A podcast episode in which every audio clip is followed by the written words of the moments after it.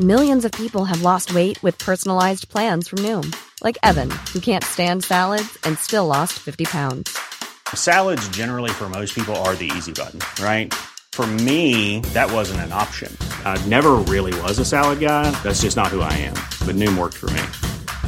Get your personalized plan today at Noom.com. Real Noom user compensated to provide their story. In four weeks, the typical Noom user can expect to lose one to two pounds per week. Individual results may vary. This episode is sponsored by BetterHelp. A lot of us spend our lives wishing we had more time. I know I do. But I think it's equally as important to know what you'd do with that time, if you had it. But learning how to prioritize what's important to me didn't come naturally. It's taken a lot of wonderful, loving people, including a couple of really great therapists, to get me there. Now, I've said it before and I'll say it again. I do believe the world would be so much better if everyone had access to a good therapist that did the right thing for them. But until we get to my perfect utopia, I will never stop searching for ways to make self help and therapy and life improvement more accessible. So, if you have personally been thinking of starting therapy, maybe BetterHelp is the right thing for you. It's entirely online, designed to be convenient, flexible, and suited to your schedule. And ideally, if you find the right match for you, we can all learn how to make time for what makes us really happy. Visit betterhelp.com slash makeyourbed today to get 10% off your first month. That's betterhelp.com slash makeyourbed. All right, y'all, I'm going to be honest. I cannot stop thinking about Cozey, which is some of the most thoughtfully designed furniture made for modern living that I've ever seen. And we have talked about Cozey's beautiful products before, but I really want to harp on the Cozey experience itself. Because not only is the delivery fast and free, but the purchasing process itself is actually fun. As someone who is notoriously bad at making decisions and commitments to things, the fact that Cozey allows me to fully customize pieces and then physically see them in my space through an augmented reality, well, they fully eliminated my fear of commitment. And when I say the furniture itself is so elegant, I mean it. Everything is carefully designed in Canada with the intention to enhance any space with high quality products at a fair price. So transform your living space today with Cozey. Visit cozey.com to start customizing your furniture today. That's C O Z E Y dot com. Good morning, sunshine. Welcome to another day of the Make Your Damn Bed podcast. I've been told by many friends that I'm the yes friend. I'm always down for anything as long as I have enough warning and I'm wearing the right shoes and can pack the right snacks. And though I've always felt just moderately adventurous and moderately down to clown, a bestie called me recently. We chatted for eight hours, and by the end of it, we both had tickets to Guatemala for the next month. And I was like, Did you just call me so I would buy this ticket with you? And you buried it three hours into the conversation. And she says, Yes, I sure did. I knew you'd be down. But we also needed to catch up. And I was like, Damn, you got me good. So if all has gone well, I've been in Guatemala for about four days now. And in preparing the episodes for before I leave, I've obviously been doing a ton of research for my personal travel goals, but I figure you're my best friends. Why not share some of what I've learned? Because I've learned a lot. And by this point in my life, you know you're the people I share shit with. So let's get into it.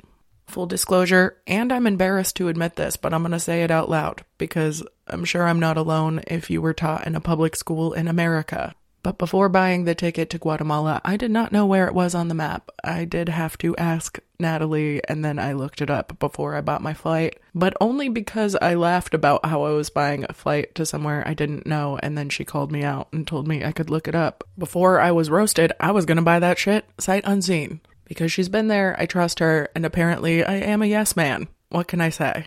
But Guatemala is a country of Central America. The contemporary capital is Guatemala City, and southern Guatemala specifically is dominated by a string of 27 volcanoes extending for about 180 miles between Mexico and El Salvador. And if you're like me and are still a little confused on where it is and haven't had an opportunity to look at a map yet, Guatemala is bounded to the north and west by Mexico and to the northeast by Belize. And south of that is El Salvador, and Honduras. You've got the Caribbean Sea on the Belize side, and then on the opposite coast, you've got the Pacific Ocean. There's a lot of beautiful nature and lakes and ash filled basins and wonderful agriculture because of all the volcanic activity.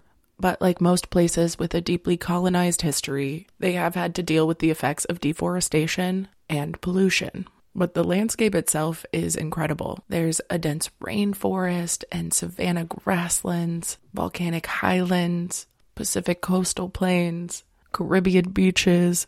And because of that, there is a variety of animal life and plant life that is absolutely stunning. On the basis of cultural traits, the population is divided into two main ethnic groups, Ladinos and Maya, who make up the vast majority of indigenous people in Guatemala and form several cultures. And most official transactions in Guatemala are conducted in Spanish though many documents, such as those related to the peace agreement of December 1996 that ended more than three decades of civil war in Guatemala, are translated into more than 20 Mayan languages. And that's one of my favorite things that I've learned about their culture is that the indigenous populations still hold a strong sense of commitment to ensuring that their identity and their history is not only preserved but protected by being used in daily life. So many people there are bilingual because of this, so they can speak Spanish and their native language. And according to a quick Google search just now, the population of Guatemala in 2023 is estimated to be 18,174,627 people. And naturally, being volcanic land, agriculture provides a lot of employment for about two fifths of the workforce, in fact, but it contributes less than one fourth of the gross national product. But again, the effects of capitalism and imperialism and colonialism have resulted in an efficient exploitation of the soils and an inequitable distribution of land, which means small farms neglected to get funded and they continue to be exploited as a result. The actual largest contributor to Guatemala's GNP is the growing service sector as they've been increasing emphasis on tourism as a source of income and employment. There are incredible archaeological ruins and rainforests and sightseeing. We're personally going for both the ruins and the architecture, but also the language schools. They're not only affordable, but immersive and absolutely incredible because they take you around to local markets and you literally participate in the culture while learning Spanish on your level.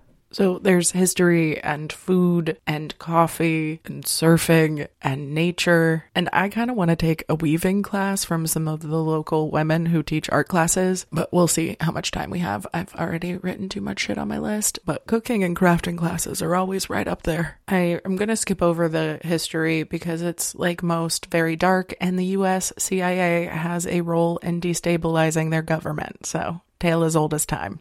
Nothing new to see here, folks. The story is the same as always. So instead, I'll leave you with some of the fun facts I learned before my trip, and maybe after my trip, I'll share all the fun facts I learned during, you know? All right, their president is Alejandro Giammattei. The quetzal is the national bird and their currency because apparently historically in Mayan times the feathers of the bird were used as currency. The first chocolate bar, instant coffee process, and blue denim were all invented in Guatemala. They experienced the longest civil war in history of Latin America, which was fought between military governments, right wing vigilante groups, and leftist rebels, and it lasted 36 years. Lake Atitlan in Guatemala is the deepest lake in Central America, with a maximum depth of 340 meters. It's one of the most beautiful lakes in the world, and it serves as the country's most important national and international tourist attraction. It is a part of the Pacific Ring of Fire, which is an area shaped like a horseshoe that runs about 40,000 kilometers around the Pacific Ocean. And the ring is special because it sits on tectonic plates that collide with other continental plates, constantly causing seismic tremors. They're the largest exporter of cardamom. They're also the lead producer of jade. And from my experience, the coffee there rocks. I know I haven't even begun to tap into the magical history and culture and liveliness that is Guatemala, but we got to start somewhere. And why not start with thefactfile.org, facts about Guatemala slash two. No, I'm just kidding. That's one of the sites I use though, and it is linked in the show notes, like always. Either way, I love you so much. I hope you have a wonderful rest of your day, and I'll talk to you tomorrow while you make your damn bed. Adios, guapa.